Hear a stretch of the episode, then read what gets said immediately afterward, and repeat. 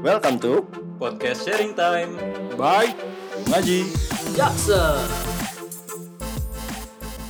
Assalamualaikum warahmatullahi wabarakatuh Berjumpa lagi bersama kami di podcast Siung Ngaji Jaksel Sharing Time Di malam Jumat ini Teman-teman udah pada baca surat Al-Kahfi belum?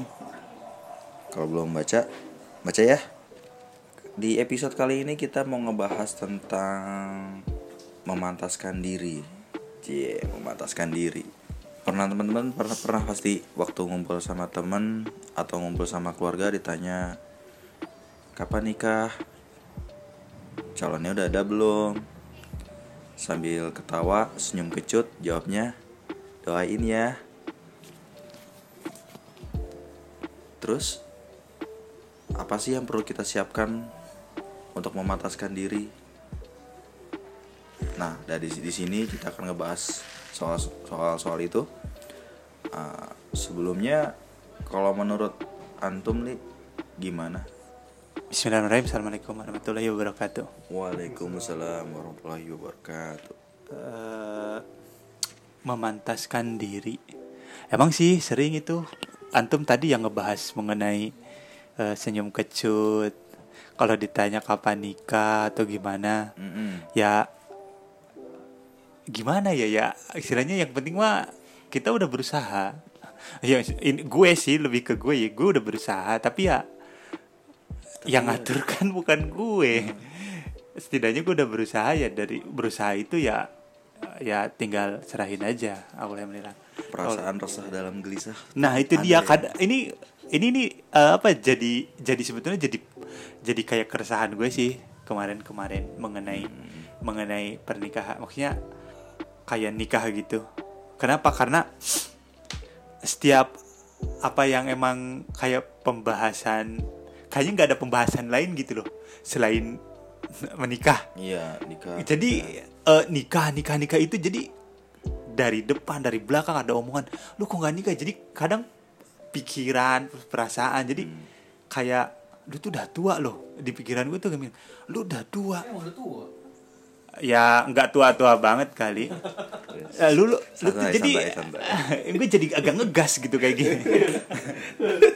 Nggak, jadi di pikiran gue tuh lu udah tua kenapa lu nggak nyari? Atau maksudnya kenapa lu nggak ya udah lanjutin kayak gitu. Ya tapi kadang di sisi lain yang emang orang lain ngomong kadang kayak gini lu umur berapa? Sekian. Eh, udah nikah belum? Belum. Ah umur segitu mah nyantai kali. A- apalagi laki-laki.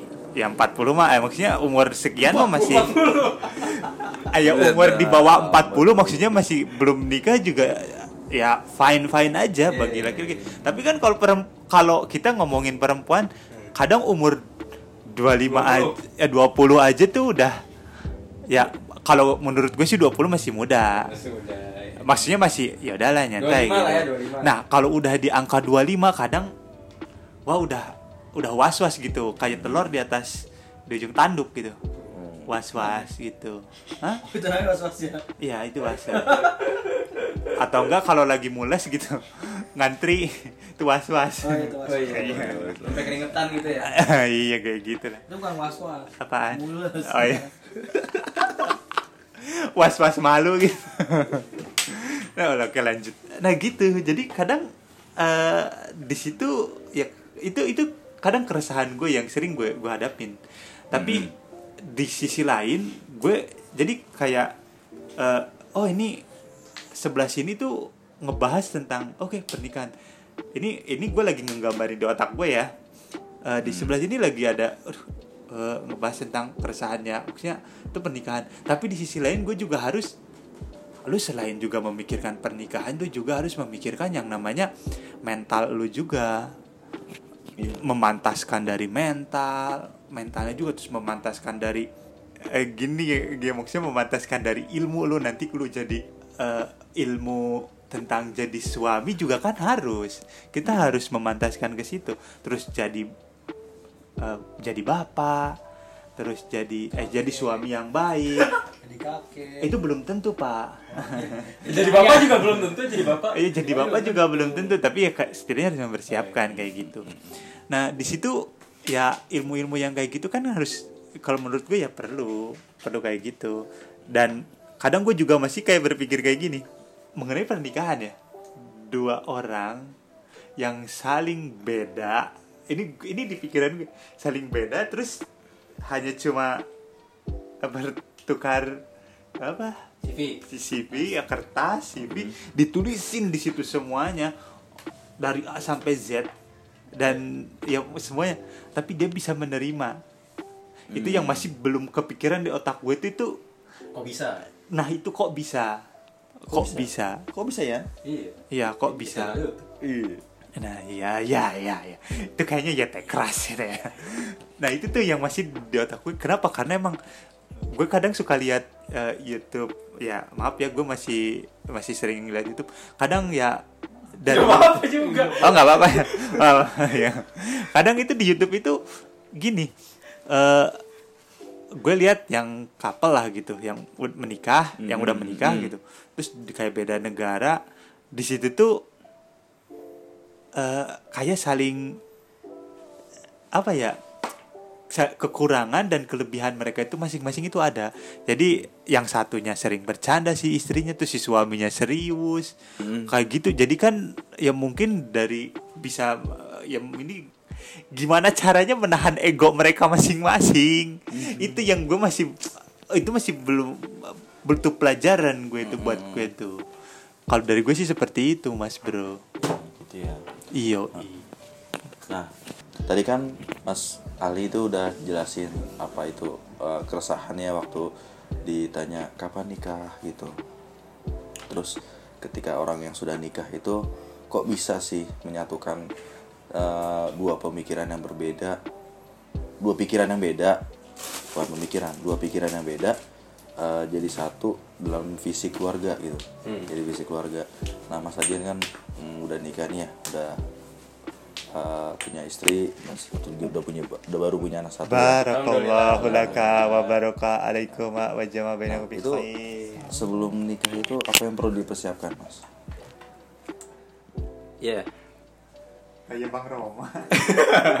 gitu baik ya kalau kalau sebelum nikah apa yang perlu dipersiapkan. Sebenarnya tadi udah lumayan ke sedikit ke ulik tuh ya sama sama ceritanya si Mas Ali. Ya mas Ali. Ya kalau misalnya kan dia bilang tadi kok bisa sih orang-orang yang dari latar belakang yang berbeda, suku yang berbeda, sifat yang berbeda, karakter yang berbeda, pemikiran yang berbeda, tapi bisa sama-sama dalam satu atap gitu, dalam satu eh, keluarga, dalam satu tempat tinggal di mana mereka ya hidup itu kan 24 jam mereka di situ bareng-bareng, ya kan? Itu sebenarnya kuncinya eh, ada pada tujuan sih. Jadi kalau misalnya kita mau melakukan sesuatu gitu kan, misalnya antum mau ke Jogja nih, mau ke Jogja, terus naik naik kenapa? Oh ini mau ya misalnya mau ke Jogja, terus itu kan tujuannya sama tuh. Kita satu kereta gitu kan sama orang yang berbeda-beda. Mungkin depan kita orangnya tidurnya ngorok gitu kan. Tapi kalau misalnya kita udah satu tujuan dan emang udah jelas tujuannya sama, kan ya udahlah ini memang kita terima apa adanya apa yang ada di sekitar kita gitu. Begitupun dengan menikah, tujuannya dulu sebenarnya yang harus ditentuin. Jadi kalau misalnya menikah cuma karena provokasi dengan Provokasi, provokasi gimana mas provokasi? Mas? Iya maksudnya kayak dikompor-komporin doang gitu nikah. Tapi kurangnya edukasi, cuy. Nah, itu itu itu yang paling gue kesel tuh orang-orang yang provokasi itu kayak gue paling kesel tuh kayak Iya gitu. Udah. sama gue dong. Berarti Ya, berarti jangan jadi. terprovokasi. ya kan?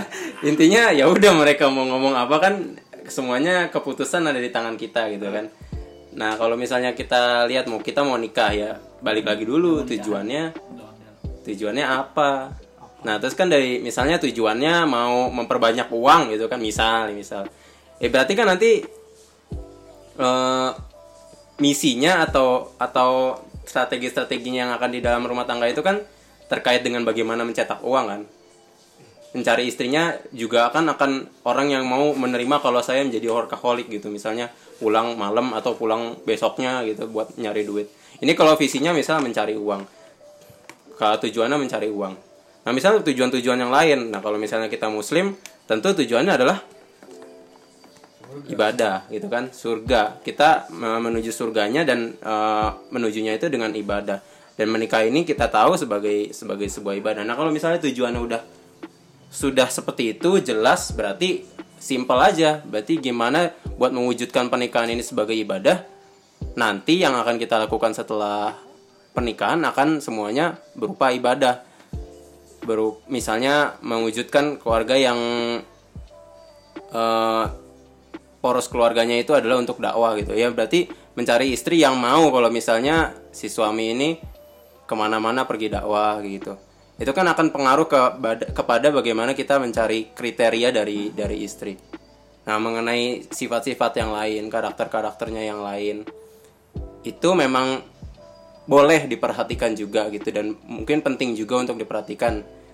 Eh, tapi yang paling utama tadi di tujuan dan pastinya kalau tujuan udah jelas kan eh, misi atau strategi buat mencapai tujuan itu juga jelas. Pun begitu menyamakannya dengan si calon. Oh ini udah sama belum nih strateginya? Gitu.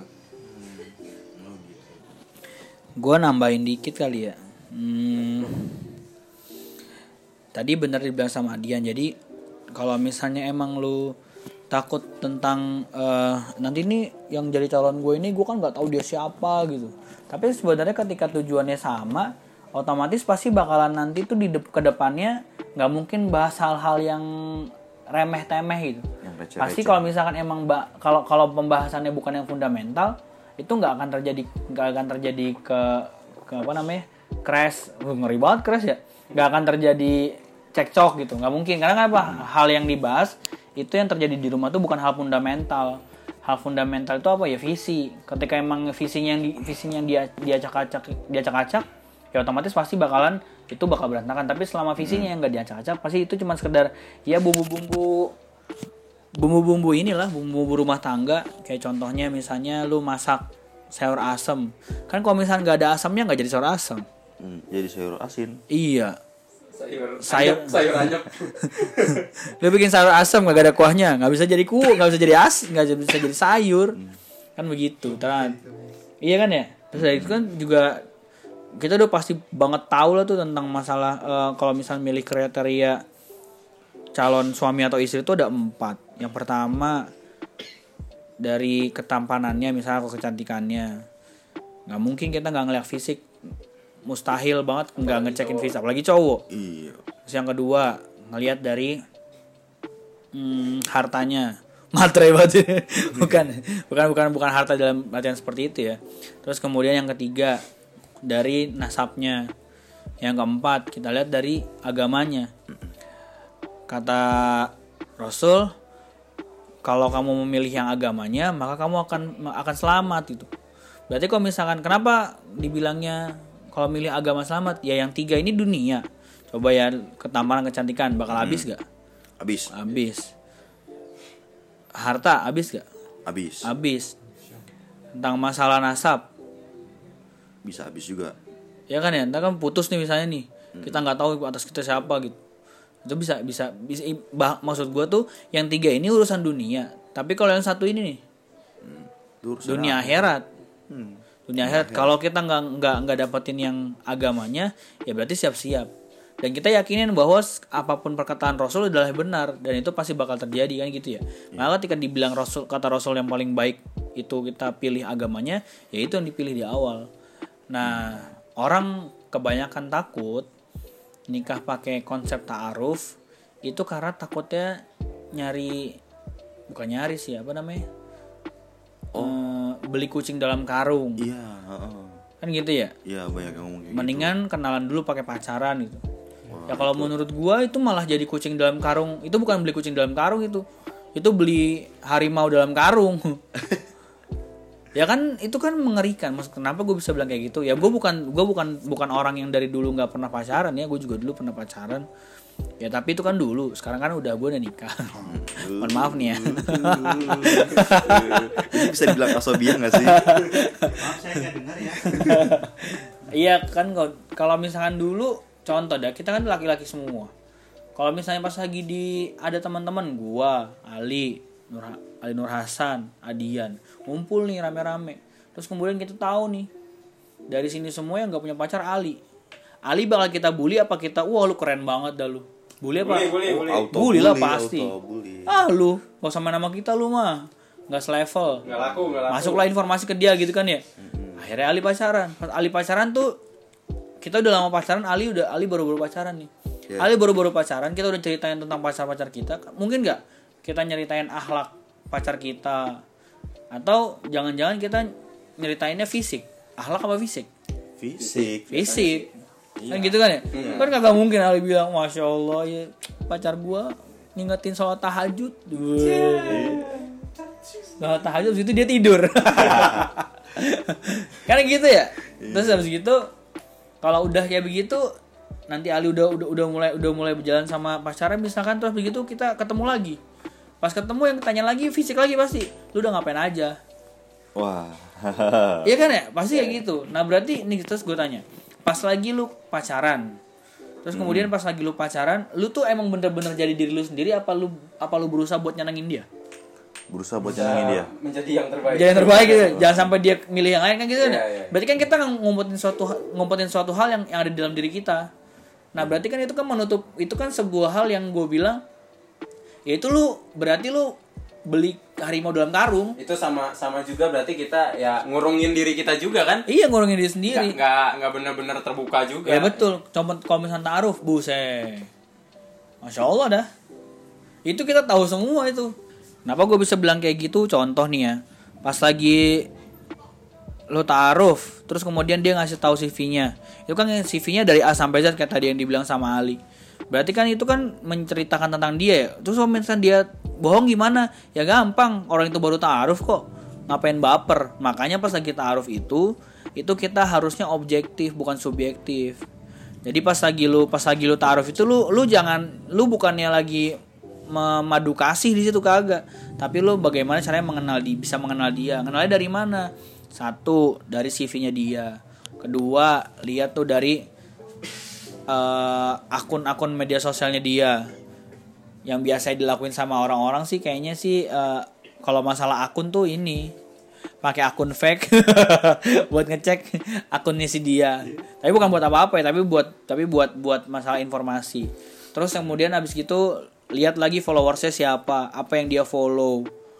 Terus nanti lihat lagi di postingannya.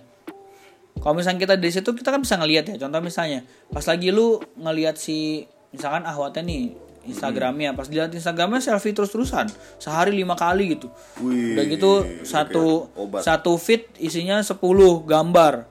Padahal foto muka doang semuanya muka, tapi kiri kanan depan belakang gitu. kan berarti kan kita bisa tahu ya, ini ini ini ini perempuan berarti dia ini suka banget diperhatiin sama orang. Lebih Iya. ja- lebih dalam lebih dalamnya lagi ini cewek nih berarti eh, ketahuan biaya salon sebulannya berapa. Iya gak? Iya. kan jadinya kita tahu makanya itu lebih terbuka dibandingin pacaran. Karena kenapa gue bilang lebih terbuka dibandingin pacaran? Pas lagi lu pacaran pasti lu bakal mengiyakan itu semuanya. Dan itu lu udah lu udah baper duluan lu pakai- udah pakai perasaan udah bawa perasaan. Tapi kalau pas taaruf enggak. Emangnya ada orang yang pas lagi taaruf begitu dia nggak jadi nikah? Ada. Ada. Beberapa teman gua ada kayak gitu. Sampai empat kali ya? apa empat kali. Nggak jadi jadi akhirnya mulai mulai agak trauma dikit Tadi kan ngebahas tentang objektif objektifnya ya, Mas. Nah, terus kalau misalnya kita udah suka nih sama ahwatnya, terus kita ngelamar, ini bakal susah banget buat objektif itu loh. Gimana tuh Mas kalau gitu? Kalau kayak gitu siasatnya yang pertama jelas kita tuh nikah itu niatnya emang karena Allah. Berarti kan kalau misalnya emang udah ada syahwat, ya lu baiknya lu jangan lupa lu harus istiqoroh. Lu harus tanya lagi sama Allah, jangan cuman sekedar wah ini gue udah suka banget, wah gue suka banget gue. Ah, pokoknya gue harus sama dia. Ya itu yang namanya udah subjektif. Nah, yang udah kayak begitu tuh nanti tuh setan tuh ber- ber- bermain di situ yuwas yusufi sudurinas tuh. Udah pas udah udah udah kayak begitu nanti jadinya lu nggak bisa objektif dan akhirnya lu ngerasa gue harus sama dia gitu yang padahal lu tuh nggak lu tuh belum dibilang sama dia ketika lu bilang Kobil tuh nikah misalnya kayak gitu atau enggak saya terima nikahnya dan kawinnya Fulanah bin Fulan eh ya bener Fulanah bin Fulan. Dengan mas kawin apa? Tunai misalnya kayak gitu. Nah setelah tunai itu kan berarti kan jatuh tuh ya? Ijab dan kabul. Nah sebelum itu terjadi itu sebenarnya kita nggak nggak boleh objektif. Eh nggak boleh objektif nggak boleh subjektif. Nah dari situ sebenarnya yang tugas kita di awal adalah ini gimana caranya selama prosesnya itu harus sesuai dengan syariat Islam. Jangan sampai pas lagi pada saat kita proses ternyata kita udah bawa baper duluan. Terus kita ngelakuin hal-hal yang kayak orang-orang pacaran juga. Whatsappan sesuka hati. Habis itu ngomongin kamu lagi ngapain udah makan belum dan sebagainya. Itu nggak penting buat buat buat pas lagi pas lagi pas lagi lu taaruf. Karena yang tujuannya pas lagi taaruf itu setelah selesai hulu hitbah lu bisa berkomunikasi sama dia.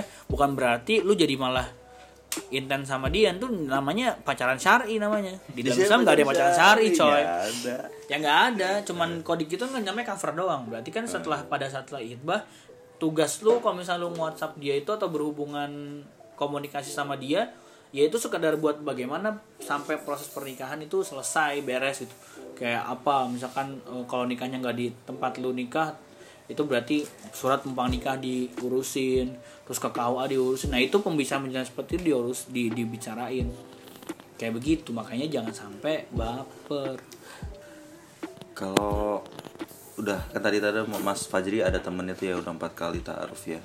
Terus itu empat kali nolak, eh empat kali ditolak. Nah, ya itu kan berarti Allah pengen kita memperbaiki diri lagi ya Mas ya.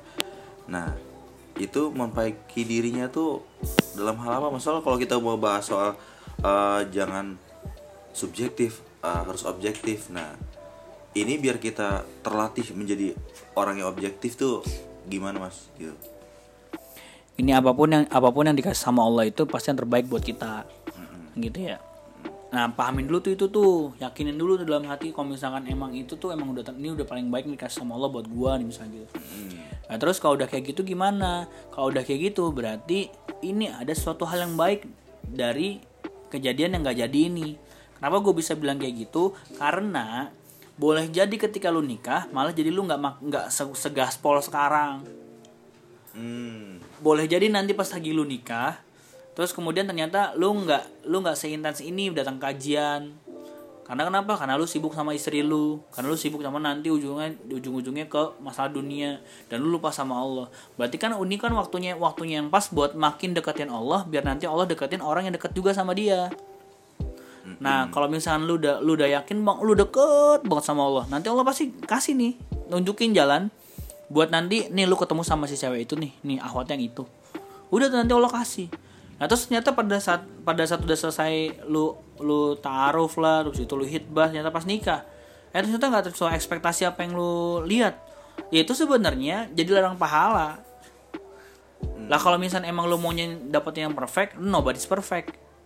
ya Lah terus buat terus buat apa adanya namanya cobaan? Lah terus kalau misalnya emang lu lu dapet istri yang lempeng aja tanpa ada sesuatu hal yang di dalam di dalam rumah tangga, ya terus dari mana nikmati pernikahan? Jadi pas lagi pas lagi emang udah nikah itu ya kita berarti harus bisa menerima kekurangan dan kelebihannya dia. Jangan mau nerimanya kelebihannya dia doang, tapi kekurangannya nggak mulu nggak mau lu terima. Ya itu namanya lu lu namanya bukan yang menikahi dia tapi menikahi sifatnya doang yang baik-baik. Sedangkan lu harusnya ke yang lainnya juga lu terima.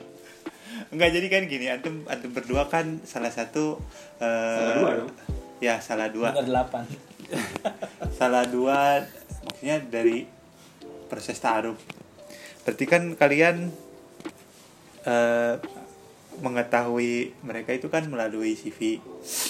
Nah, yang saya ingin tanyain itu eh, apa yang kalian terima eh, dari mereka da- dari si pasangan itu tuh apa yang sih kalian yang mem- membuktikan bahwa wah ini ini gue oh ini gue suka yang ini gitu. Yang bisa meyakinkan eh, lu gitu. Ya lu berdua gitu yang bisa meyakinkan lu dari dari calon lu itu.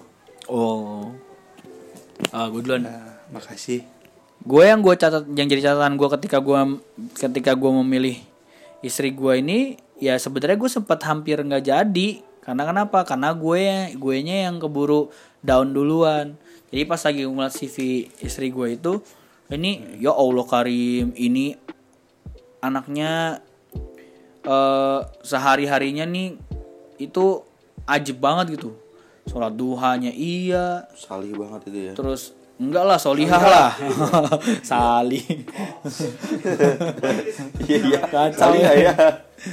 terus abis itu abis itu abis itu gue lihat lagi dia ternyata ikutan one day one juice. Terus abis itu gue lihat lagi ternyata dia eh, cukup rutin buat buat sholat di sepertiga malam. Lah gua duha kagak juga. One day one juice boro-boro tahajud ya apalagi gitu kan ya. Terus habis itu akhirnya gue ngeliat Jadi wah ini kayaknya dikit ya. Heeh, wah ini kayaknya terus ditambah plusnya dia tuh bahasa Arabnya pinter. Awih. oh gue bilang kenapa gue bilang kenapa gue bilang bahasa Arab pinter karena gue satu tempat tes waktu itu Oh, jadi sempet kumlot dia kumlot Oh, di Nah gue nggak lulus lulus. Nah terus akhirnya gue nggak kayaknya nggak jadi deh. Kenapa nggak jadi? Karena nih ya ini terlalu tinggi gitu. Sedangkan gue yang kayak begini gini gini amat gitu. Nah terus pas lagi lambat laun gue berpikir ini gue gue dalam gue dalam proses memperbaiki diri. Mm-mm. Terus abis itu gue lihat si perempuan ini ternyata udah duluan. Dalam artian secara secara secara kebiasaan sehari-hari ya. Terus gue malah gue malah minder gitu. Ah nggak ada nggak jadi dah. Ini gimana gue cara ngejarnya? Ibaratnya dia 10, gue masih dua gitu. Ini gimana cara ngejar ya? Akhirnya gue berpikir ah, kayaknya ntar dulu deh.